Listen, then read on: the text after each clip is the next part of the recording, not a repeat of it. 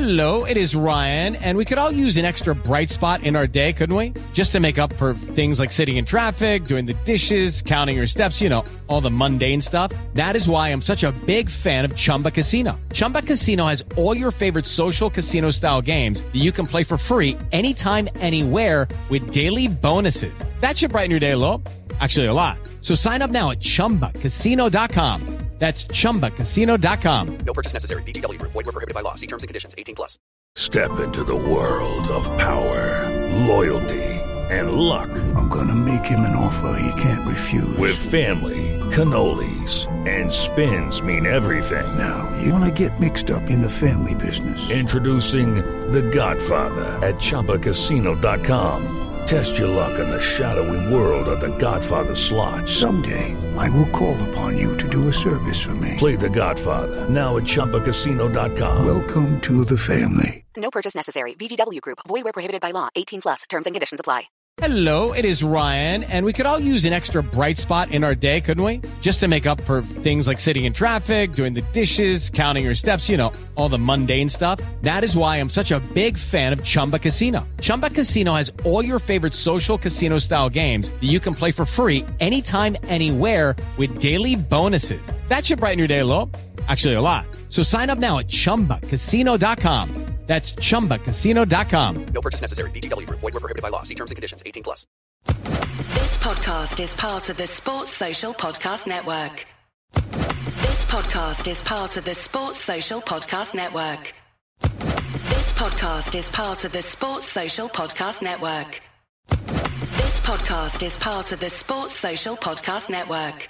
This podcast is part of the Sports Social Podcast Network. This podcast is part of the Sports Social Podcast Network. This podcast is part of the Sports Social Podcast Network. It's the Marketer's Report. This week, Patrizia Spagnoletto, Global Chief Marketing Officer, Direct to Consumer for Warner Brothers Discovery, weighs in on the difficult task of building and retaining consumer trust. Trust is a really hard thing to build and a really easy thing to destroy. And we have to be very respectful about that. Our partnership with iHeart has really helped us build that trust and that relationship with the on air talent. The best thing for us to do is to build a relationship with our consumers. And if those consumers have a relationship with the DJs that are on air, then we want to build on that. House of the Dragon, which was one of our most successful, if not the most successful campaign we've ever done for a show, audio was a core part of that. As the number one audio company, iHeartMedia gives you access to all. Every audience, live conversations, trusted influencers, and the insights and data you need to grow. Not just a media company, iHeartMedia is your access company. Go to iHeartResults.com for more.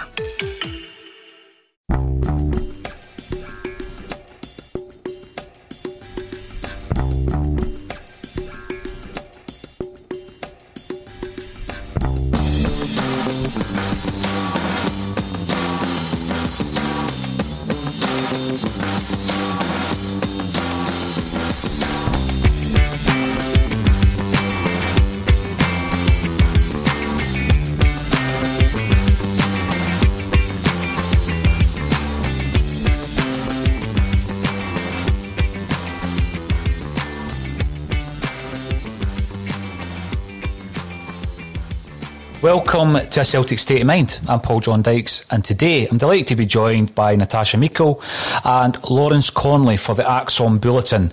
And plenty to discuss as always. Welcome to the show, guys. How are you? All good, thank you.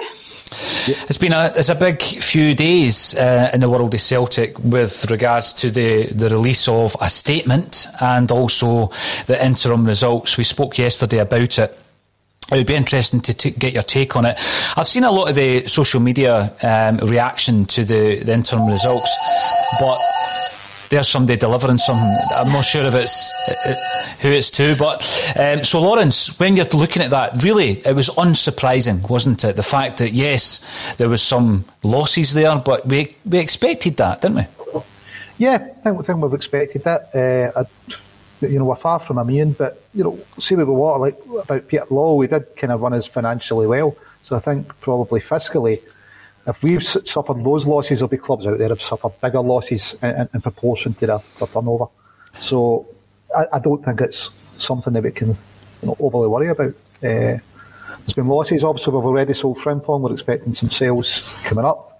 We don't know, you know, this summer, and we don't know what other changes are in. But yeah, I, I'm not overly concerned with it. But I think maybe most football fans are more concerned with uh, winning on the park than what's on the balance sheet. Yeah, I mean, very early on, when we were in the first lockdown, we did a, a few different podcasts with David Lowe. People will remember David from Fergus McCann's time. He was Fergus's financial advisor. And, you know, we painted a, a, bleak picture of the future in relation to Scottish football.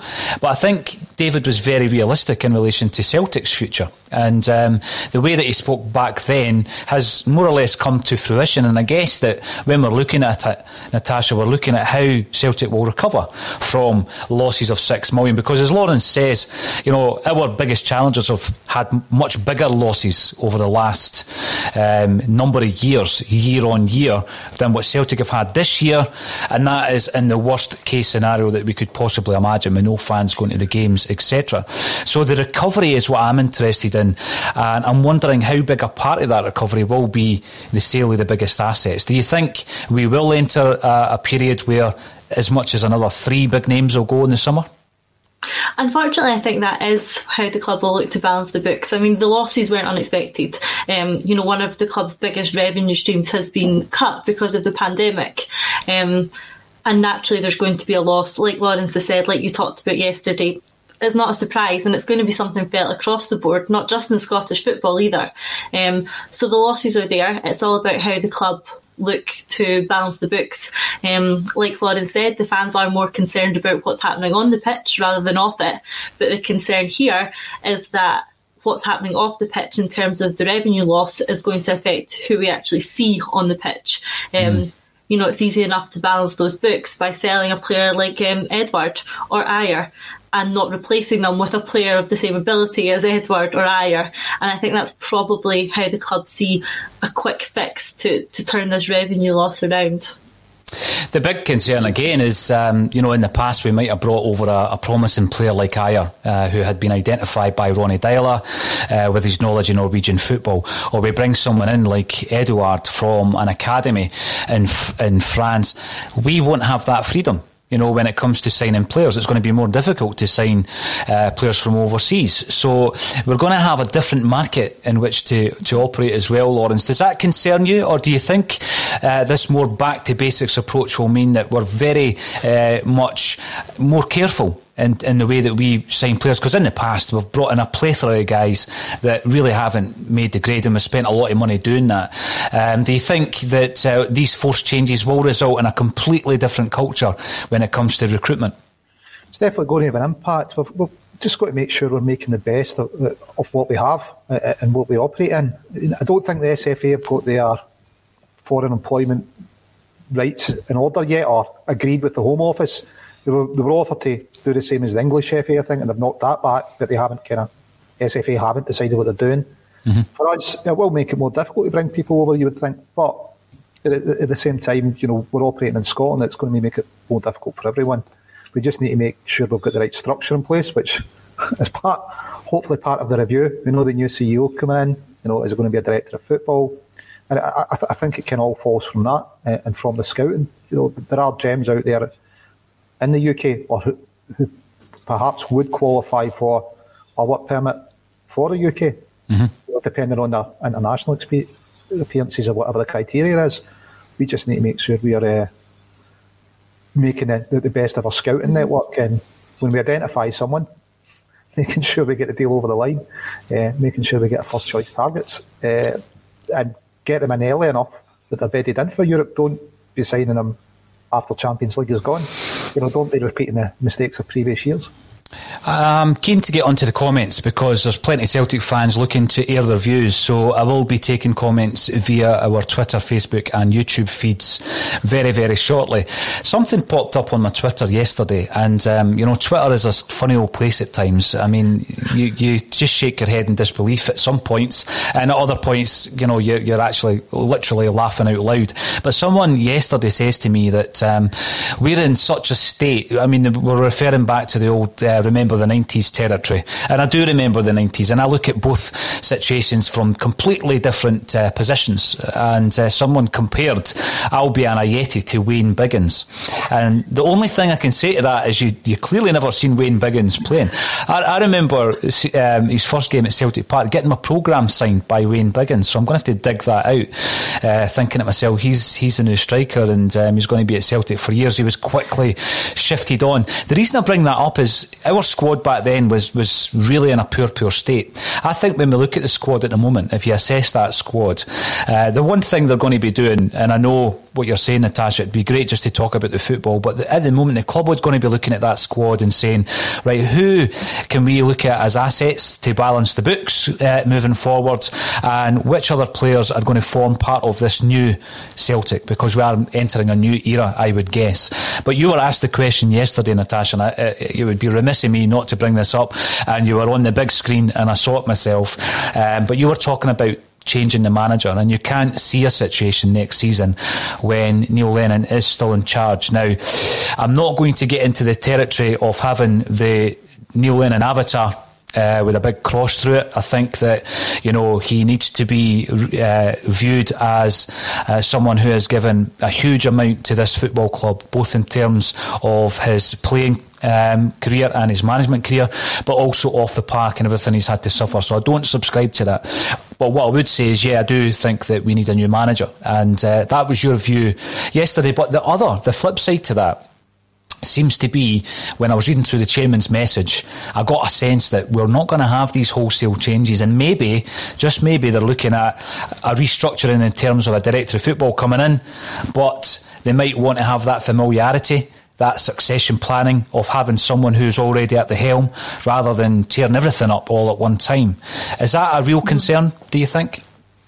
It's certainly a possibility. Um, I mean, like you've already touched on, you can appreciate everything Lennon has achieved in the past for the club as a player and a manager, whilst also thinking that it's time for change. Um, those two things aren't mutually exclusive, and you know there's no reason to write off everything he's achieved for the club just because this season hasn't gone as we wanted, and because the fans want him to or would have expected him to have stepped down before now. Um, I certainly take the view that the club might look for a sense of stability. You know, if we're having um, Dominic McKay coming in, if there'll be other bigger changes happening around the club, maybe one area of stability is to retain the management team. Mm-hmm. Um, it's certainly, if we're talking about balancing the books and you know, looking at the revenue stream, it's certainly the cheapest option. Um, so perhaps they're going to look towards you know, blaming stability, blaming costs, blaming revenue, and use that as the sort of base for, for retaining Lennon for another season. At the moment, I don't think that's out with the realm of possibility. Lawrence, you uh, planted that seed in my mind some time ago. You said, you know, uh, I, I, think there's a real possibility that Neil Lennon will remain as a Celtic manager. What I'm getting a lot of are people who are saying, well, if that's the case, I'm not going to renew my season ticket. And there's quite a few coming through uh, at the moment actually saying that. With regards to that, Lawrence, going back to something Russell said yesterday, the club really are in a difficult position, aren't they? Because we've got an incoming team from at the very highest point of the club. The CEO is being replaced. Uh, we have, or we will have, a drive for season ticket renewals. What drives Celtic fans to buy that? Well, there's a huge section of Celtic fans who will buy it, regardless of the, the manager and who the manager is. Uh, and you've got to respect that. But there's also an element, there is a section of Celtic support, and I'm not saying they're holding the club to ransom. I think Kevin Graham spoke very well yesterday about it, where they're saying, well, the only currency you understand is me renewing my season ticket, therefore I'm not going to do that until the necessary changes are made. The argument to that is you're holding the club to ransom. What's your thoughts on it, Lawrence? I think it's holding a club to ran- ransom. You know? Everybody's entitled to, to spend their money as they see fit. But I, I think sometimes as fans, we go, you know, sign the, most expensive player, get the best manager in. We don't. I think Jim Ross speaks well about it. We really don't sit there and do the figures of what that would actually cost the club and if it's going to be financially viable or if it would put the club at risk. Mm-hmm. So the club's in a, in a hard position. They're, they're going to have to balance it. If people don't renew because Lenny's still the, the, manager. You know, it's entirely up to them. But as far as I know, the club's got a big waiting list.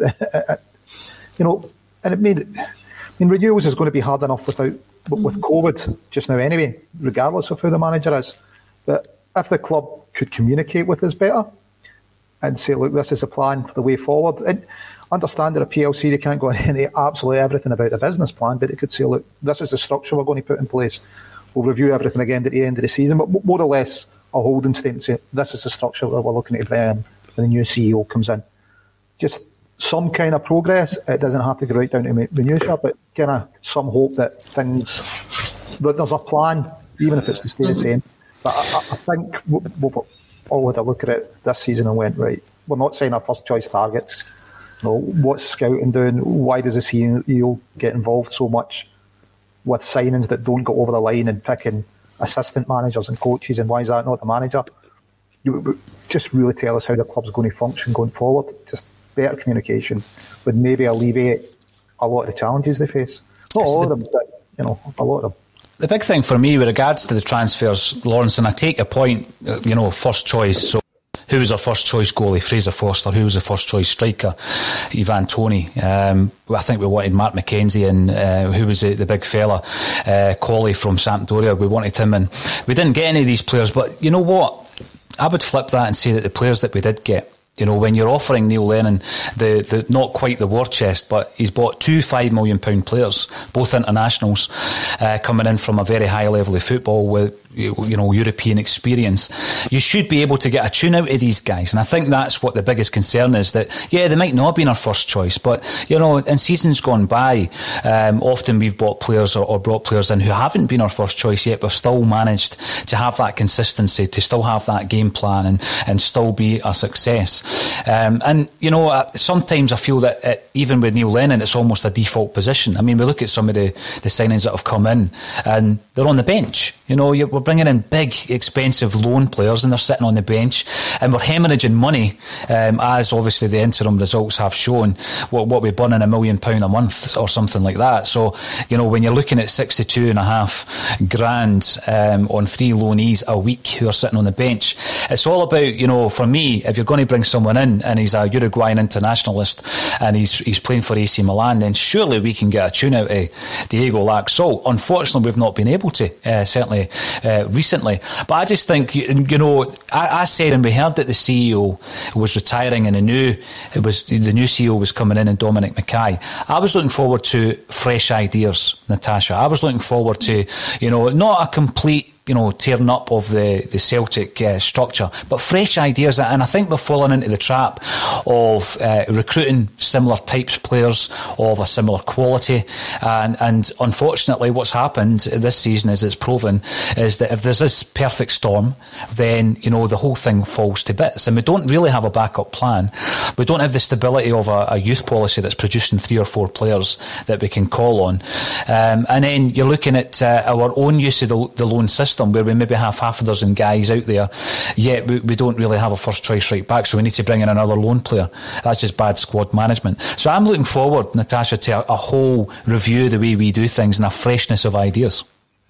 Yeah, absolutely, and I hope that I hope that takes place. Um, and I think if the fans were to get some form of communication that that was certainly the intention of the club, you know, if in the summer there is going to be a rebuild, this fresh new start, because things have got stale. I mean, the fans can see it. This has been one season too many for the structure we have in place. Um, it's stale, it's not working, it needs refreshed, um, and that starts from the top down. And we started by replacing Lawwell. Um, the next step would obviously be to replace the management team, the steam. The- As the number one audio company, iHeartMedia gives you access to all, every audience, live conversations, trusted influencers, and the insights and data you need to grow iHeartMedia is your access company. Go to iHeartResults.com for more. The step after that would be to allow that management team um, and the scouting department to refresh the squad. Um, and that's really what needs to happen in the summer if we want to see this fresh new start and these new ideas in place for next season. Um, whether that will happen obviously remains to be seen, but we're at a stage right now where that does need to happen. And with the 10 in the row not being the objective of next season. It's, it's time to do it. It's time to take, you know, the risks, the rebuild, um, and work towards getting ourselves back to where we want to be next season. I do want to focus on some of the messages coming in. So, welcome to the show, P. McKay. You're commenting on YouTube. A full restructure is required. Director of football with experience and quality to look after the football operation. A fresh manager who can regenerate the team. That takes us on to the subject of the director of football. We've already seen quite a few names you know, uh, linked to the club in relation to that position. It does seem as though that is the the kind of road that the club is going to go down. Lawrence Connolly, before any change of manager, uh, you need a change of uh, DOF because they're going to be part of the recruitment process. Yeah, definitely. You know, if that's the structure that you're bringing in, you need the director of football because the manager's going to want to know who's what working under or alongside in the director of football. And we've been linked with the, the Juve scout, who seems to have a track record of identifying players. He's done it out outside of Italy, wherever he's been. You know, it would certainly be someone that's worth considering. But, you know, if it's the structure we're going to do, it, it, it's not too hard for Celtic to say, look, this is the structure we're intending on bringing in. We're looking at bringing in a director of football, and that's going to be the next appointment, and then we review the whole structure underneath that. It wouldn't be a. It's not a why can't they just say that if that's the plan, you know, or say that's not the plan? It's just crazy. You know, you know why? You know why I think it is right, and this is uh, tying in with a message coming in from Swansea Ajax S. I think, uh, or Swansea Jacks, sorry, Swansea Jacks, uh, who says there is no review, never has been, and never will be. Smokescreen to shut the rabble up. Natasha, on that point, do you think that this is the review and the statement that appeared on the website yesterday is the response? So we're always talking about the the fact that we want this two way conversation, we want this engagement. That's exactly what the club think they've done yesterday. That is the communication, isn't it? Yes, exactly. Um, whether there has ever been a review, um, like it's been suggested in the comments, I think they're probably hoping to have got away without doing one. Um, I think saying that there would be a review was a short term appeasement um, and they hoped that the results would turn around and they never had to follow up. Obviously, that's not been the case. Um, but what we saw yesterday, I think, is the review, and I think it is the club trying to say that they've engaged with the fans. The comments around um, the club being aware of the social media comments of how the fans are feeling, I think is them trying to signify, look, we've seen it, we've taken it on board, this is our communication with you. Um, that's just really not how it works um, because we still don't know if that was actually the review. Um, we've got JP, the Celtic SLO, said yesterday that he thought that was the review. Mm. Um, so really, if they're talking about this being the communication we're getting and you know, it's still so unclear. You know, how, like Lawrence has said, how hard is it to come out and say, yes, this is a review, this is our findings, or we'll follow up in X weeks, or it's really not hard to get it right, and I don't know why they consistently get these communications wrong. See, the big concern with that, sorry, Lawrence, a big concern with that, as you say, is even spokespeople from the club aren't sure if mm-hmm. that is a response to the review. You know, JP, who by the way I think's got an impossible job at the moment, especially when he tries he tries to engage, and mm-hmm. it's difficult, you know, for for JP. So all credit to him. Absolutely. But even but even he doesn't know what's going on. Lawrence, sorry, I cut you off there. No, I was going to say, I mean, if the club could even just get a, a, little bit of sophistication about the way they communicate, they could try all these messages out to our fans group. You know, this letting number of people go, listen, what's the reaction to this? But there doesn't seem to be kind of any planning of going, right, we'll release this, and they don't expect or seem to have any plan for what's coming back. You know, there's JP, as uh, Natasha said, saying, I think it was the review. Well, surely the club's going, well, if, it, if this is in any one way unclear that it is the review, we can at least come out and go, oh, yeah, that was a review. But that doesn't seem to be any any planning. We just seem to drop something and see what happens and then react. There's no preemptive plan how to control the, the narrative, the message, or steer the ship to, you know, where they want to take it. It just mm-hmm. you're going, right, what way is the wind blowing today? Right, this is what we need to do. you, you, need a, a, more professional plan than that. I, think anyway, communication plan and PR plan for mm-hmm. an organisation like Celtic. let, us be honest, it's hard hard enough for Celtic to get positive PR in Scotland. So you, you know We'll come back to you on that one, Lawrence, because there's another subject to discuss it, and I know that you'll have an opinion on it. But you're absolutely right. It's not as though uh, we're a big business that is uh, basically selling products, or this shouldn't be the way, selling products to a customer base. This is a, a fan base. So you can't simply expect them to turn up because you open the doors. Now, in, in relation to that, we've got two ends of the scale, and I've seen it on the ACSOM comments throughout the last few months. Ricky Nohar is coming in on YouTube to say, I'll not be reviewing or renewing any of my four season tickets if Lennon is a manager, and that's over £2,200. On the flip side, uh, Danny Harvey comes in to say, I'll still be going home and away whether Lennon is here or not, but ideally I want him gone and a new manager in. And this is the thing, it's, mm. it's a very divisive subject, Natasha, and I know you've already put your views across as to what you'll be doing next next season. In any case, but I think there's enough. There seems to be enough of a voice. There's enough of a notion that there will be a huge drop mm-hmm. in season tickets. I think there would have been in any case because of the you've hit the tip of the iceberg with you know everything that's happened and there would be a falling off I mean you even look at uh, historically how you know the attendances dropped off I think in the first nine in a row that Celtic won I think after six or seven in a row the attendances did tend to drop off. I'm not, I'm not sure how accurate the home attendance attendances were back then, Lawrence. Um, but there was always that fear that that might happen because then you need to have a different bar, you know, and that's where the strategy comes in, Lawrence. This, you know, your five year plan or your seven year plan comes in. Celtic fans aren't quite sure what the three, five, seven year plan is. So does it concern you, Natasha, the amount of people that are saying, I won't be back until the manager changes? It does, because I think when the sort of downturn in results and the sort of notion that we needed changes started to happen, whether that be in September, October, November, whenever anyone's tipping point was towards the end of last year, it was still relatively rare for people to suggest that they wouldn't renew their season ticket next year. And that notion has grown and grown and grown momentum over the last even few weeks, the last month or so. Um, and to be honest, club's doing. Um, they're not you know, they're not taking any ownership for the way that this season is going. Can telling us that this is acceptable and just put up with it for the rest of the season. Um, mm-hmm. And by doing that, they're turning people off even more than they previously were. Um, so I agree. I think there is a growing number of fans who won't be renewing, um, who think that not renewing is the only way of making the club take action. You know, hitting them where it hurts, the season ticket sale money, and it's creating a real divide among the fans, which I think is really unfortunate to see. I mean, you see it on social media, the people who say that they will be renewing regardless, um, you know, then get hounded by the people who think that that's the wrong thing to do because the club won't change and those who say that they're not going to review are getting accused of of not supporting the club when they need them most. So mm-hmm. it's a horribly divisive issue. Um, and to be honest, I do completely get where both sets of camps are coming from.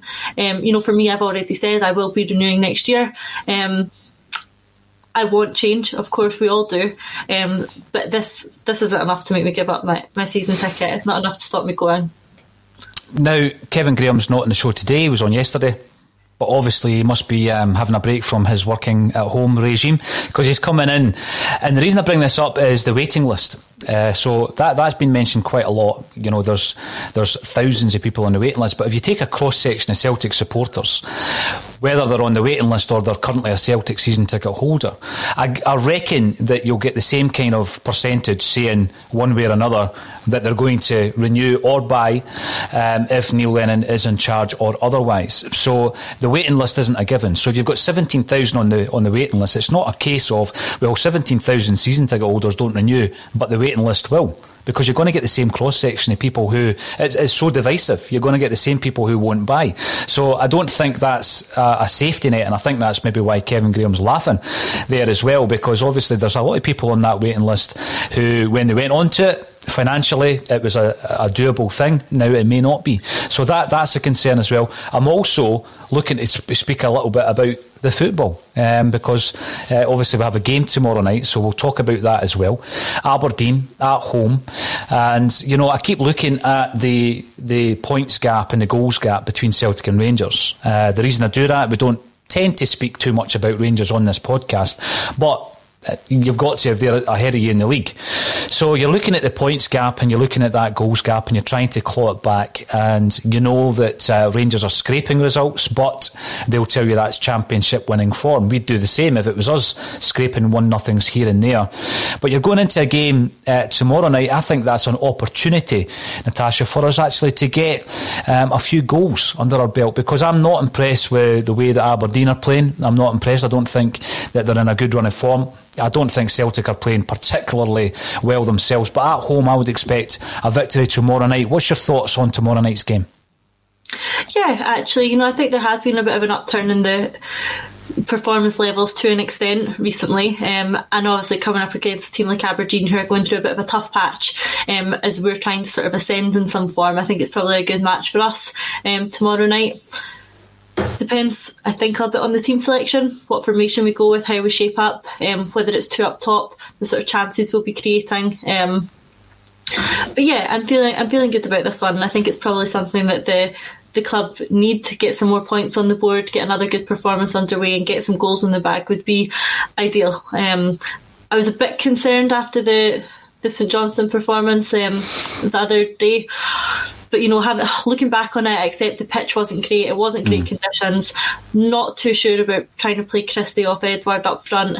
Um, but I think at home, you know, we're more likely to see perhaps two up front, go back to that diamond in the midfield, um, and create the sort of number of chances that we had been prior to that St Johnstone game. The big thing I've seen uh, on the you know, following up from that game, Natasha, was the point that we had Christie, Turnbull, and Rogic on the same park at the same time, all trying to do the same job, in effect, and it didn't really work. Now, you look at Christie's performance, he was involved in both goals, one of them being uh, just uh, obviously his body movement, which um, got uh, the St Johnstone defenders on the back foot. I thought he, he done particularly well with that. I think he should retain the jersey, and if someone's dropping out, I would probably drop Rogic out so that we could play the second striker. Is that something that you, you reckon Lenny will do tomorrow night? Um, I think so. Um, you have to look at some of Rogic's stats. Um, his impact in the game, the amount of time he's on the ball is particularly low. Um, he's not having the same impact as other players in the midfield, like you know McGregor or Turnbull. And we are trying to shoehorn too many similar players into the team, playing a couple of them out of position, not getting the best from them. You know, Christie had a couple of great moments against St Johnstone, but we're not playing him in the position that suits him best. Um, so I just wonder if Len will be tempted to put in another striker in up with Edouard, be that Griffiths or Ajeti, we're not sure. But probably if someone was going to have to come out that midfield, I think it's likely to be Rogic. Mm-hmm. What's your thoughts, Lawrence? I mean, he is a favourite of Neil Lennon, it would appear, but I, I do take the point that you know you get flashes of absolute brilliance. You get moments from Rogic that you don't get from anyone else on the park, but they are few and far between. I mean, it's four or five moments in a game. Yes, some of them are game changing moments, but I think that um, we are looking for more of an impact. And, you know, I, that was the one criticism I had to the, the team line was the fact that we didn't have two up front. Hopefully, we'll revert to that tomorrow night. Or is he reverting to type one up front, Scott Brown back in the midfield? Uh, hopefully, I'm with you. Go with two up front, get Ajeti more game time, see what we can get out of him. Uh, yeah, I mean, three similar players, it, it's not really what You need, I suppose, decide who it's going to be in your number 10 or tip of the diamond, who's going to give you the most. They all offered, you know, something different, but uh, maybe his work rate and his fitness, is you're, you, you're lucky to get full 90 minutes out of him, aren't you? And it, it just seems that he's been that way forever, under regardless of the manager. So is Welsh back tomorrow? You know, I know St Johnstone only had one shot on target, but I don't think anyone's particularly confident when Duffy's at the heart of defence. And, it, and it, it's just some of his basic errors when he's charging up the park, and you're going, I know. What, what are you doing? Shane, just lay the ball up to the midfield and make sure you're in position in case things break down. It, and I think maybe he's trying to do too much. I, I, I, don't know, but hopefully Welsh is back, and hopefully it's back to, to two up front.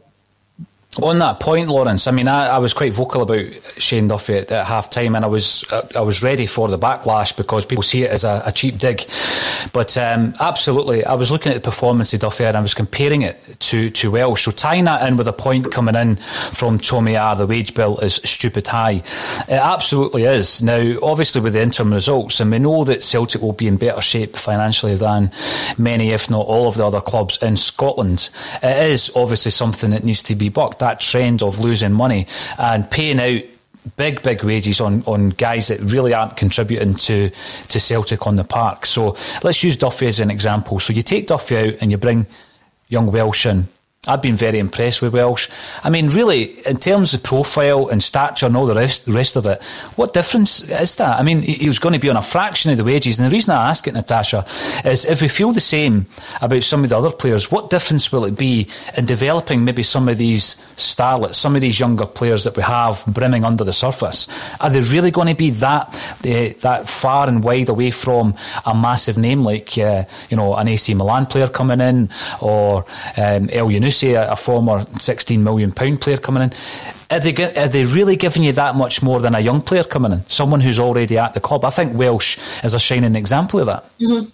Yeah, no, I agree, and it's definitely something we've touched on before as well. Is that we're getting to the part of the season where there is not a great deal left to play for. Um, I know there's a few people still holding on to some sort of hope, but if we're being honest, the league is done. Um, what better chance to give some of the, the young players the experience? Um, certainly using Welsh as the example, why would we continue to play a loan player, regardless of how much he's costing. That money's gone now, that's spent. Regardless of how much he's costing, why would we continue to play and develop a loan player rather than play our own player like Welsh and give him the experience he needs? And like you say, we could probably replicate that across the pitch, um, give some of the younger boys a bit of experience. Um, I really don't see the harm in doing that. Um, last time we talked about it, um, we were criticised that we were still in a battle for second place and that the young boys weren't capable of grinding that out. Um, we certainly saw after the Dubai issue that some of the fringe players were perhaps quite ready to step up but we're not asking them to play 90 minutes. Let's give them half an hour here and there, 45 minutes, um, develop them over the course of the next couple of months, um, and then have a better idea of what we're working with in terms of the fuller squad in the summer. Mm-hmm. I think the other example would be, and, I, am not sure, I've got to say, I'm not sure if he's the answer, but another example would be Conor Hazard. You know, we bring in a £5 million international goalkeeper um, from a high standard of football who's got European experience. Yet, how much better has he been than Conor Hazard, who came through our system, who, who's on a, a, you know, an absolute fraction of Barkas's wages? And yes, he's lost his place, I know he has, and we're playing Bain, but you know, the example is similar in relation to, you know, he's not a, a far superior footballer than the, a guy that we've got there. I think the concern would be, Lawrence, if we were to move into a period where, you know, we are bleeding four or five young players into the squad rather than going out and, and buying kind of high profile players that we have been doing over the last, certainly over the last 12 months or so. Would the Celtic fans um, accept that if it was communicated to us properly. You know, we're going through a period of restructuring and rebuilding, and part of that is going to be a focus on our youth players. Do you think, as Celtic support, we would say, well, you know what, we might not win the, the league next season, but long term, we're going to be in a much better position? Would they accept that? I don't think they would accept us saying we won't win the league next season. They might accept that look, this is a strategy of how we're going to try and win the league. We're going to do it by, you know, we're going to stop loan players, for example. We're going to stop that altogether and we're just going to try young players or, or buy players in that we think that we can develop and sell for value. But if you're a caveat about that with, listen, we don't think we're going to win the league because we're trying this, I, I don't think the Celtic fans, uh, or the majority of Celtic fans, would accept that. Uh, you know, but certainly, you know, if that's what they want to do, and if that was a plan, but at least they would communicate it to us, which would be a welcome change. You know, kind of communication. But, but all over the park, you can maybe make the argument, you know, you've said Hazard and, and Barkas and Duffy and Welsh, you've got Taylor and Laxalt. Mm-hmm. We, we know not all transfers work, unfortunately. You know, some will work, some won't. You know, Eddie's worked, you know, but we could have developed a young player rather than Eddie. But, you know, he's worked. It, I think it's getting a balance, and I think we went too much to the, to the loan player side. Uh, you know, you've got, I, I think there's just too many in the squad. Now, who knows? Maybe that was with a view of what's happened in COVID. We don't want to invest. Maybe they've had a longer term view and they've just not communicated it. We don't want to be building up a wage bill beyond the end of the, this coming summer because we can free up six wages there, mm-hmm. Which, eh, as you've touched on, is quite a bit. I think Scott Brown's wages will drop if he remains with the club. We've already got Elhamed, who was on about 10 grand off the wage bills that, that there's rumour that, that Bitton's gone. So maybe Celtic already have a plan where the wage bill is is dropping. We've got a number of players coming to the last year of their contract. Eddie, Ajer, Christie, Cham's away out on loan. I know Christie's not, not in, in huge money, but Ajer, Cham, Eddie, you know, are, are better paid players. So maybe Celtic do have some kind of forward planning in this that they've just not communicated. They can see that they're going to cut their wage bill. Yeah, let's hope they're ahead of the curve and they've just not told us. I'm going to bring this point up from Autumn Glow. Uh, Celtic FC website reminds me of Chinese government propaganda pages. Now that ties in with our headline today, not the review. So thinking back to the 80s, Natasha, bear with us for a moment. we're going we're going into the realms of uh, 90s kind of Celtic Das territory. But going back into that that territory, Celtic fans didn't feel as though they had a voice and we had the Celtic View, which obviously was was nicknamed Pravda because it was a propaganda vehicle for the club. Uh, you know, even the letters page, I think the board wrote the letters and then responded to themselves and all that kind of stuff. So the fanzine uh, culture uh, was born. It was born because the fans tried to take ownership so that we could communicate amongst ourselves as as fans, and and everybody had their favourite. Mings was not the View which I thought was was tremendous. Not only was it tremendous in terms of being um, articulate. Um, and it educated you on what was going wrong at the club and how to put it right. I mean, you could read issue number one of Not the View, which I still have, thanks to a good friend of the podcast, um, Jim Moore. And in 1987, the people who were writing and editing Not the View were telling us that this club has to be a PLC. This club has to go public. We have to have a share issue. We need to build a stadium. And as a young football fan who wanted to read about Paul McStay and Frank McAvennie, you were reading this thinking, wow, there's real trouble at, the club. But they were telling you this in 1987. And it wasn't obviously until 1994 that that all came to fruition. But that was the, the voice of the fans. And obviously not the view, the alternative view and others still publish paper copies to this day, which I find absolutely astonishing, brilliant. Um, but another way of being able to discuss and debate and share information is obviously on, on this platform, on the podcast, on broadcasts. It's basically bringing it up right up to date using the um, the tech that you have available to you. But often what happens is, you know, back in the day, they would want to know about these movements. So there was the Save Our Celts movement, and that was followed eventually by Celts for Change. And, you know, they were pivotal. These street movements were pivotal in change at the club. So they, they were really um, seen as a voice of the fans. Now, I don't think podcasts are seen as the voice of the fans. What I think they do, though, is they do give fans a platform to air their views, which is all important. And what we've seen this season, Natasha, is that some mainstream channels then want to hear the views of the fans, so they ask you to speak. And then the flip side of that is there's almost this revisionism as though the fanzines back in the day would never have done that, you know, or the movements back in the day wouldn't have done that. That simply isn't true because I've got broadcasted um, shows that were uh, on mainstream channels back in the day where these people who were pivotal to the movements were being interviewed and all over the newspapers and it is a way of getting a view across so I don't agree that you should never speak to the mainstream media because what you're actually doing is you're using them as much as they're using you to try and get a view across because what we've been talking about all season the fact that the club doesn't listen. Well there's far more of a likelihood that they will listen if you're on a mainstream channel and you're on a loop and you know you can see it on the big screen. So Natasha you were one of those uh, Celtic podcasters who ended up on the big scene yesterday. And there's always a fallout. And I think, I, I don't know what you would say the percentage is, but you do get criticised for, for doing that. And you get called all sorts for doing that. But I think it is an, an important way of being able to put a message across that the, the fans aren't happy. I mean, yeah, some mm-hmm. people decide that they want to put a banner outside the stadium and outside Lennoxtown, and that's great. Other people think that you know you, you use a platform to put your voice across to a much wider audience, and often the club will be aware of that. Rather than does the club tune into a Celtic state of mind at twelve thirty every day?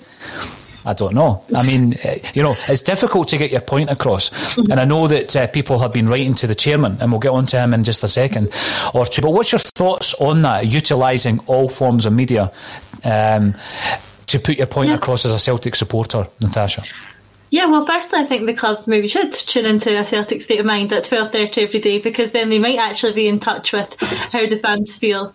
Um, but touching on your point about using the mainstream media, I think that's exactly the right word, using it. Um, we have a point to get across.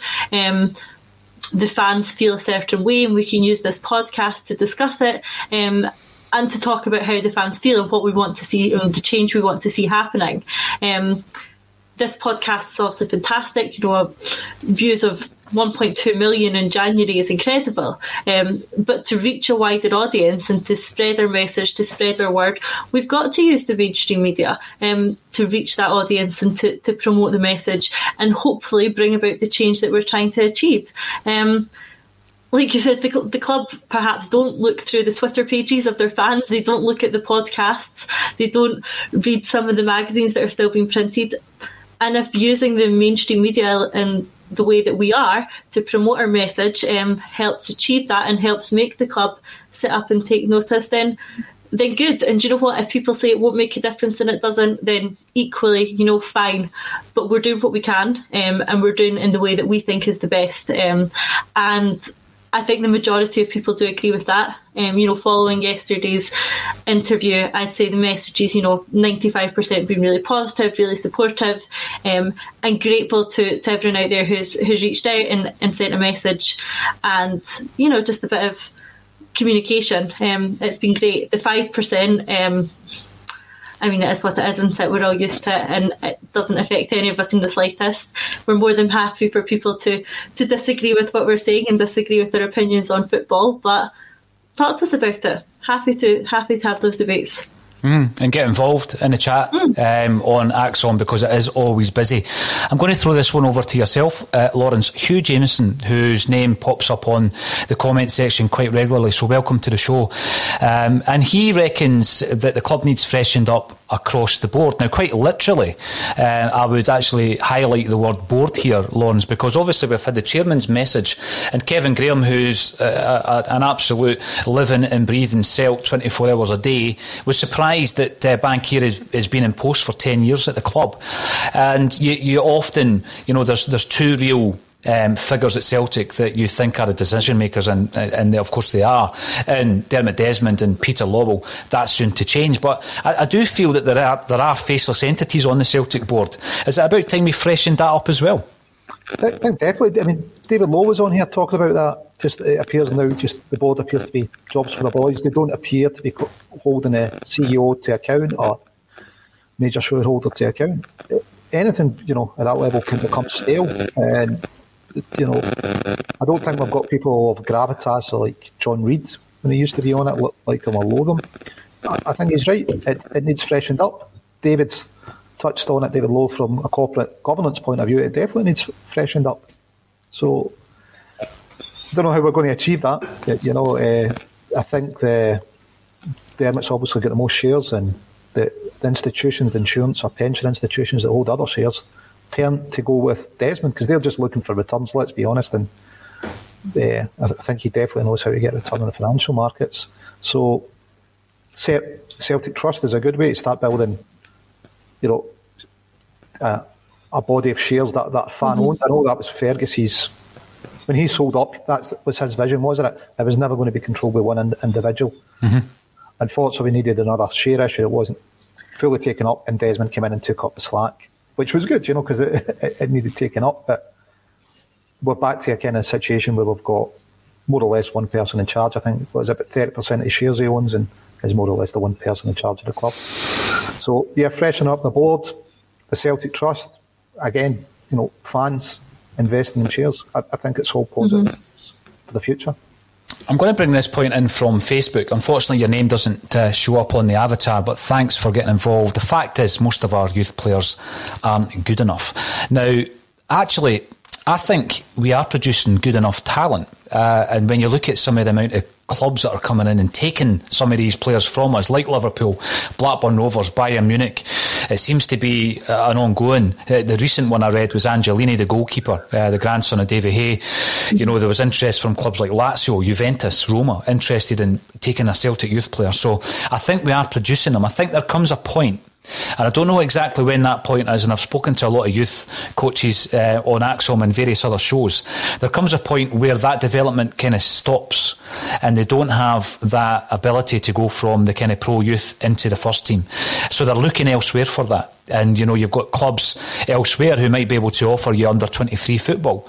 And you know, we've actually we've benefited from that because we've plucked players from under 23 squads and, and they've been able to transition into the Celtic first team. So, how much of a focus do you reckon, Natasha, is going to be on Lennoxtown? It is going to be uh, on the youth that we are producing, but I don't think we're getting the fruits of our own labour. That's exactly it. Um, we all know that Brexit is going to make things difficult, you know, particularly in the market that Celtic operate in. We're looking for those more obscure European players from more unknown territories and you know we're not going to be taking players from from the top leagues and we're not going to be taking Spanish and French and German internationalists. That's you know not the sort of market that Celtic are operating in. You know post Brexit with the new point system that's going to come into place the sort of player that Celtic usually be looking to get in are the ones that are going to be more difficult to get in. So that in turn might change our business model slightly and it might make us focus more on Lennoxtown and the development of our own youth players. Um, you're right. I think we are producing some good players. You know, you just look at where they're then going to. The problem is the ones that are reaching the level that we'd want to then start bringing into the first team want to go somewhere else. Um, unfortunately, for some reason, whatever it is, the ones who are making the grade don't want to stay at Celtic. Um, and the club need to have a good think about what they can do to make Celtic an attractive enough opportunity for these youth players not to start looking down south, not to look to Lazio or Germany or wherever they want to go and further their career. We need to make staying at Celtic look like the best option for their development and for their career. No, you're you're spot on with that because not that long ago we were enticing young players from other clubs to come to Celtic. So, um, you know, you're, you're looking over the years. We've done it with AC Milan, we've done it with Arsenal, and now it looks as though we're on the receiving end. Uh, young talent uh, leaving the club, and no one can say who's going to make it. All the players that are leaving. I mean, uh, another one obviously was Aaron Hickey, who eventually left for Italy, but uh, I think Celtic made about three or four hundred grand off that move, incidentally, because they had the foresight to put in the clause um, now, it is a concern for me. I also think that it's in the best traditions of Celtic to rear youth players, and uh, there are a few in the side at the moment. Um, I'm hoping that Mikey Johnston gets more game time so that he can start becoming part of that, a pivotal part of that team, a member of that side after his injuries. Um, I'm going to bring this up from Facebook. Twenty grand's worth of season tickets will go if the Kano Foundation don't get the funding. Please, if you can, support them. They are not the board. Yes, they are, and they have been fundraising due to the fact that uh, obviously their normal big fundraisers during the year haven't been um, allowed to go ahead because it would involve people actually being in the same room as each other to raise some cash for the Kano. They're a great foundation. We've had Erin on the show previously, and also they were part of our charity fundraiser back in December. So you can find them on Twitter, Facebook, and on their own website. And if you are able to add to the fundraiser, please do so because they want to renew all their season tickets, even on on the uh, on the off chance that we won't be able to get back into the grounds. They want to renew all the tickets. They do some great work for kids who may not otherwise be at Celtic Park, and that's important. Now, Lawrence, I know that you've been sitting there like a coiled spring waiting for me to ask you about Nicola Sturgeon yesterday. Um, now, there's been a lot of uh, talk in relation to the response to what she was saying in relation to coronavirus, Scottish football. She doesn't care if it's Celtic or Rangers. Do you think there's consistency in the message? Do you think there's consistency in the action from the from the Scottish government? No, definitely not. Uh, I mean, she said this time she's going to have to, to wait to get all, all, the detail. And even if we just look at the last, well, not the last Rangers party, not the one at Christmas that's not really hit the papers, but the one before that, the one that wasn't Arfield's birthday party, but it was on his birthday. The Scottish government were able to give a statement first thing the next morning. So they must have, you know, they have all the information overnight, but they can't get it this time? Over two nights, we have to wait before we make a further statement because we don't have all the info. So Is information gathering slowed down? I, I, don't know. I d- definitely don't think uh, that there's any consistency when they're dealing with it. I, I think it's three parties Rangers have had. You know, Stevie G and his assistant broke the rules the first day. They played a bounce game with four tests being back before the season kicked off. The Scottish Government don't seem to be, uh, be coming down as hard. But obviously, I'm looking at it from a point of view as a Celtic fan. But I, I don't see any consistency on it at all. Uh, I don't know what's happening. Is it up to 10 players, allegedly, at the, the latest party? I think yesterday, the big thing yesterday was Nicola Sturgeon appeared uh, on the screen whilst we were doing the broadcast, so I wasn't able to comment with any uh, real information at that point. Then it became pretty clear that the comments were coming in trying to wind me up with what she was saying, so I couldn't go with that. I've had my chance to, to have a look at her comments, and I think what is pretty clear is she is talking about privilege, isn't she? She's talking about the privileged position that footballers find themselves in and the abuse of that privilege.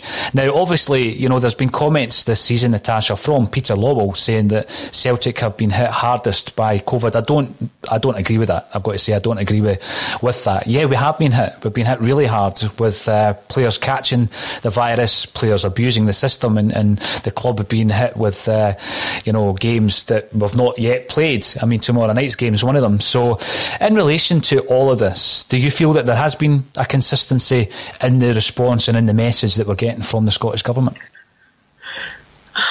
I have to agree with Lawrence actually. I'm not really sure there is. I mean, Celtic went on a pre authorised trip to Dubai. Um, we've talked about it before. We don't agree with it. We think it was abusing the privilege. We've recognised that.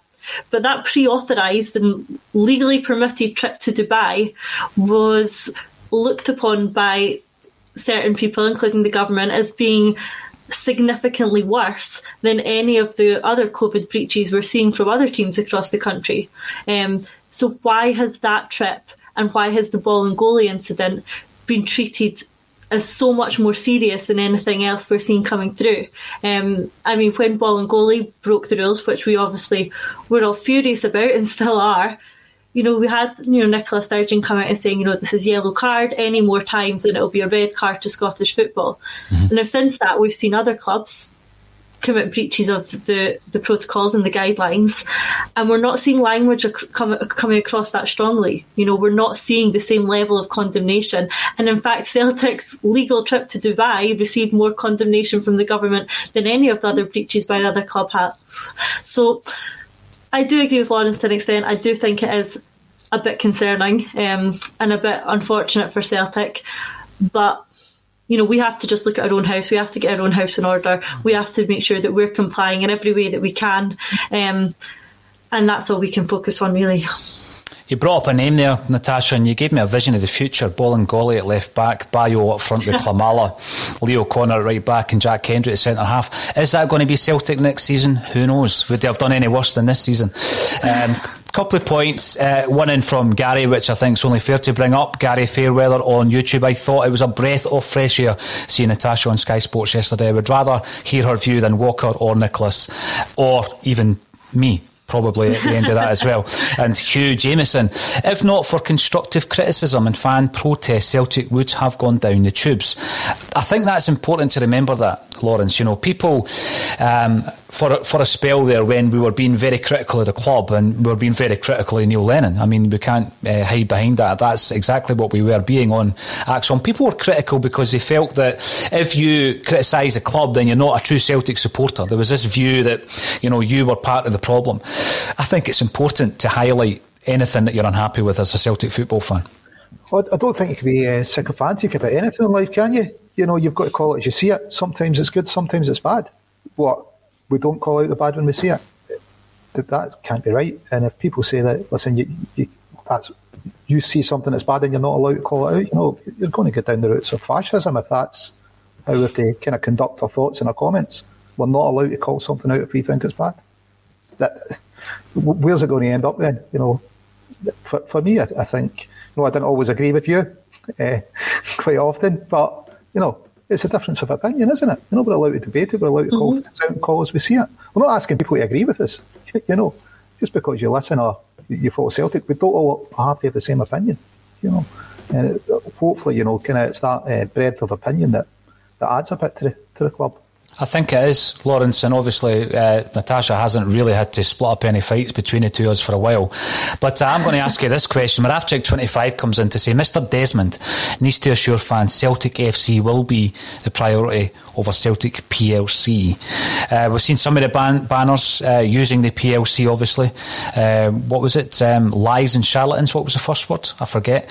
Um, but they have obviously been targeted in relation to some of the criticism, most of the criticism throughout this season. Uh, focusing on Celtic FC, we're really looking at what do the what does the club mean to the supporters, and let's re-engage with the fans. I mean, we've said all season, Natasha, how easy it is to engage with supporters, and we're mm-hmm. failing. I mean, I honestly believe yesterday's statement from the chairman, they would have thought, brilliant, that's us now communicated with the fans, and they think that's how you do it. That's how out of touch they are with the here and now, isn't it? That's right. Um, and that's not communication. Again, it's a one sided statement. And if they'd really been listening, what the fans are saying is that we don't want these one sided statements. We want some proper engagement. Um, I think the fans need a bigger voice. Um, I think we need some more representation at a higher level.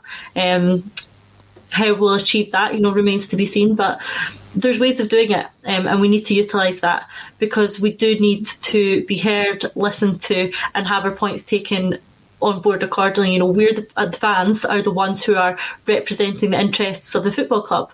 You know, the board are in their position to to ensure that the PLC runs efficiently, and of course the football club following from that. The ones with the football club's best interests at heart are the fans, um, and that needs to be more represented. Yeah, I mean, I, I, do agree with that, and I think that there are suggestions that um, you know fan representation, for example, is uh, key to Celtic going forward. So we'll see how that develops. We've spoken a wee bit about youth. Moravchik again comes in with a great point. and by the way, Moravchik, you're not one of my favourites. It's just you've made two really good points. Uh, Bayern have a pathway via Bundesliga B for youth progression properly. We know we don't have that. We've been pushing to try and get the Celtic Colts into the pyramid system. I think it's the only way now for youth to, to progress in Scottish football uh, at clubs like Celtic, Rangers, Hibs, Hearts, Aberdeen, uh, Dundee United, even because there will never be a return to the reserve league. There's no going back to that. It was too costly for the majority of the, the, the teams, and I don't think we will go back to it. But one player that we did produce, Lawrence, and he came through the ranks, and he was a fantastic talent. And it looks as though he's an up and coming talent in the world of coaching, is Shaun Maloney.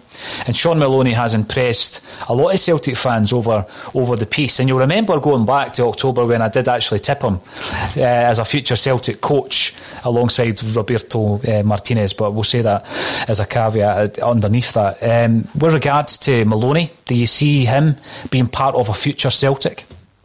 Yeah, definitely. I think he's got a lot to offer. Tell you what, even if he was just to come come on board and do the communication because he's communicating online and the insight he gives and the, the depth and the way he relays his message is, is miles better mm-hmm. than the way Celtic are communicating just now. But he's highly, highly rated. Why wouldn't he come back? Uh, I believe he still lives uh, in the Glasgow area. Mm-hmm. So, you know, he's at Belgium, number one ranked team in the world, working with some great players. It's got to be somebody that's in Celtic thoughts. He, he's got a relationship there. He's a Celtic supporter. Why wouldn't he, you know, well, why aren't the club finding out if it's part of his aspirations to come back? Because he, he, was at the club for a while and it's part of the coaching system.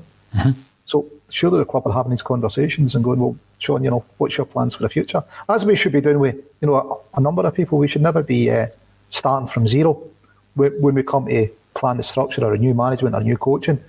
We should be aware of people out there that are interested in joining and are looking for a move, so that uh, you know we're getting the best available. You know, but uh, oh, I love, yeah, Shaun to come back. Short answer, yeah.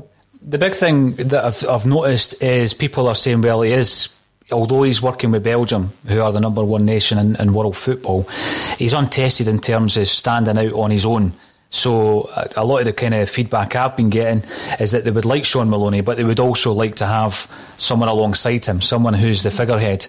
And uh, when you're thinking of Shaun coming in, Natasha, you know, if we were to employ a Ronnie Deila type appointment from elsewhere, uh, there might be a bit of panic, I think, from Celtic fans because you're entering the unknown. The same could be said with Shaun Maloney because of his lack of experience, but the fact that we know him uh, and uh, we're familiar with Maloney due to his Celtic connections, it may actually go down a lot better. Uh, do you think Celtic are thinking along these lines? Do you think that uh, we might be bringing someone like Maloney back in? Is there any plan? It would it would be negligent if we weren't thinking about it. Um, I'm absolutely sure those conversations must have taken place. You know, Shaun Maloney's still in and around Glasgow. He's appearing on Sports Scene. He's doing the commentary before our games. You know, the club must have talked to him. So if he is interested, he must be on the list of people who can perhaps come into the club.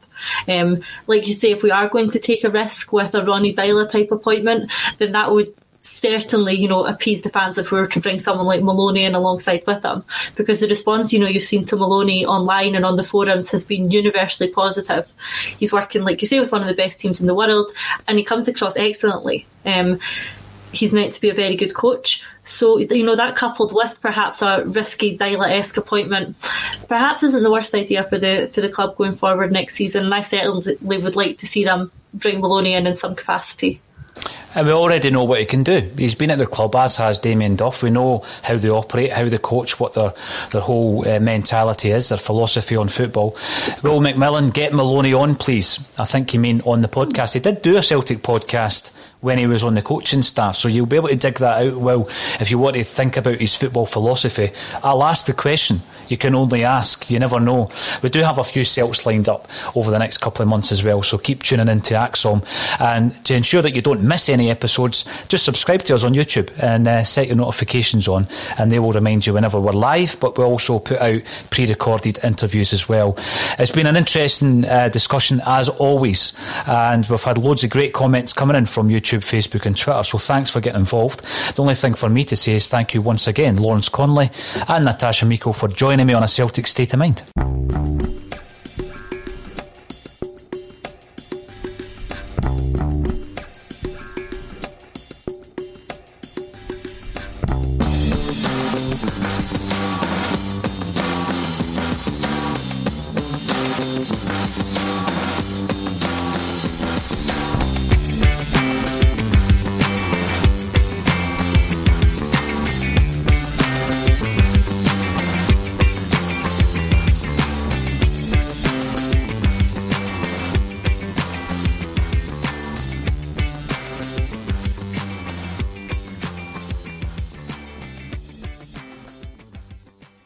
Message and data rates may apply. Guys, got hair loss? I know what you're thinking. Should I shave my head, comb it over, wear a hat? Just stop. This isn't 1970. Keep your hair and your confidence because Bosley, America's number one hair restoration experts, can give you your real hair back permanently. Check them out today because they're giving away an absolutely free information kit and a free gift card to anyone that texts EASY to 203203. Dude, you don't have to look like your dad because this isn't your dad's hair loss treatment. People all over the country trust Bosley because they're ahead of the curve. They use the latest technology to give you your real hair back. And the best part? Bosley's permanent solution is protected by the Bosley Guarantee. Let Bosley show you for free how awesome your hair could look with an absolutely free information kit and a gift card for $250 off. Text EASY to 203 203. That's B A S Y to 203 203. It's the Marketer's Report. This week, Patrizia Spagnoletto, Global Chief Marketing Officer, Direct to Consumer for Warner Brothers Discovery, weighs in on the difficult task of building and retaining consumer trust. Trust is a really hard thing to build and a really easy thing to destroy. And we have to be very respectful about that. Our partnership with iHeart has really helped us build that trust and that relationship with the on air talent the best thing for us to do is to build a relationship with our consumers. And if those consumers have a relationship with the DJs that are on air, then we want to build on that. House of the Dragon, which was one of our most successful, if not the most successful campaign we've ever done for a show, audio was a core part of that. As the number one audio company, iHeartMedia gives you access to all. Every audience, live conversations, trusted influencers, and the insights and data you need to grow. Not just a media company, iHeartMedia is your access company. Go to iHeartResults.com for more. Sports Social Podcast Network. Sports Social Podcast Network. Sports Social Podcast Network. Sports Social Podcast Network. Sports Social Podcast Network. Sports Social Podcast Network. Sports Social Podcast Network. Sports Social Podcast Network. Lucky Land Casino asking people what's the weirdest place you've gotten lucky? Lucky? In line at the deli, I guess? Aha, in my dentist's office. More than once, actually. Do I have to say? Yes, you do. In the car before my kids' PTA meeting. Really? Yes. Excuse me, what's the weirdest place you've gotten lucky? I never win and tell. Well, there you have it. You can get lucky anywhere playing at LuckyLandSlots.com. Play for free right now. Are you feeling lucky? No purchase necessary. Void where prohibited by law. 18 plus. Terms and conditions apply. See website for details.